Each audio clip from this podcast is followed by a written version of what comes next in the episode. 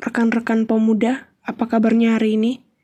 Saya berharap teman-teman boleh tetap sehat di masa pandemi COVID-19 ini. Sebelum kita membaca dan merenungkan firman Tuhan, mari kita satu dalam doa.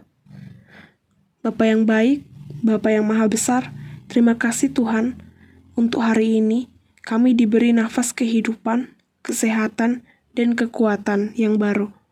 Saat ini kami mau mendengarkan firman Tuhan, beri kami hikmat dan kebijaksanaan, sehingga kami memahami apa yang menjadi perenungan untuk hari ini. Terima kasih Tuhan. Amin. Pembacaan firman hari ini terambil dari Yohanes 8 ayat 12. Yesus itu terang, tidak ada masa depan suram. Demikianlah firman Tuhan. Terus terang, terang terus, ini adalah salah satu slogan merek lampu yang terkenal. Semakin baik kualitas sebuah lampu, semakin lama juga pemakaiannya. Bahkan, lampu yang berkualitas akan terus memberikan cahaya yang sama terangnya sejak pertama kali dinyalakan hingga bertahun-tahun digunakan.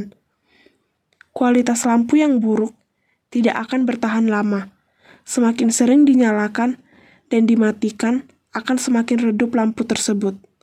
Ternyata kita memiliki Tuhan yang mempunyai kualitas terang terbaik di dunia ini, yaitu Yesus Kristus.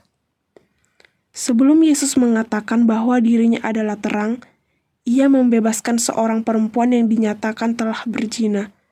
Perempuan itu sudah seharusnya dirajam sampai mati. Namun, kita sudah sama-sama mengetahui bahwa Yesus menantang setiap orang yang telah memegang batu untuk melemparnya kepada perempuan tersebut. Akhirnya, tidak ada satupun orang yang berani merajam. Mereka tahu bahwa mereka juga orang yang berdosa, sehingga tidak layak menghakimi perempuan tersebut. Yesus menjadi terang bagi kegelapan yang terjadi pada saat itu. Ketika hidup perempuan sudah redup dan hampir mati, Yesus memberikan cahayanya dan membuat kegelapan itu tidak lagi berkuasa.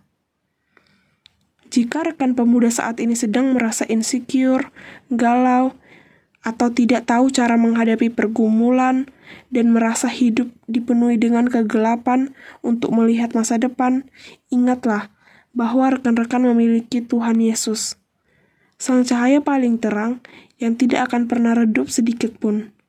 Yang teman-teman perlu lakukan saat ini adalah berdoa dan meminta pertolongan dari Tuhan. Dan percayalah, sama seperti perempuan yang sudah hampir redup, rekan-rekan pun akan diberikan cahaya yang luar biasa terang, cukup terang untuk melihat kehidupan dan masa depannya. Demikianlah perenungan pada hari ini. Kiranya Tuhan Yesus memberkati rekan-rekan pemuda. Mari kita satu dalam doa. Bapa yang baik, kami mengucap syukur dan berterima kasih karena kami saat ini masih diberi kesempatan untuk mendengar firman Tuhan biarlah terangmu tetap bercahaya dalam kehidupanku, sehingga di masa aku depan tetap ada bersamamu. Amin.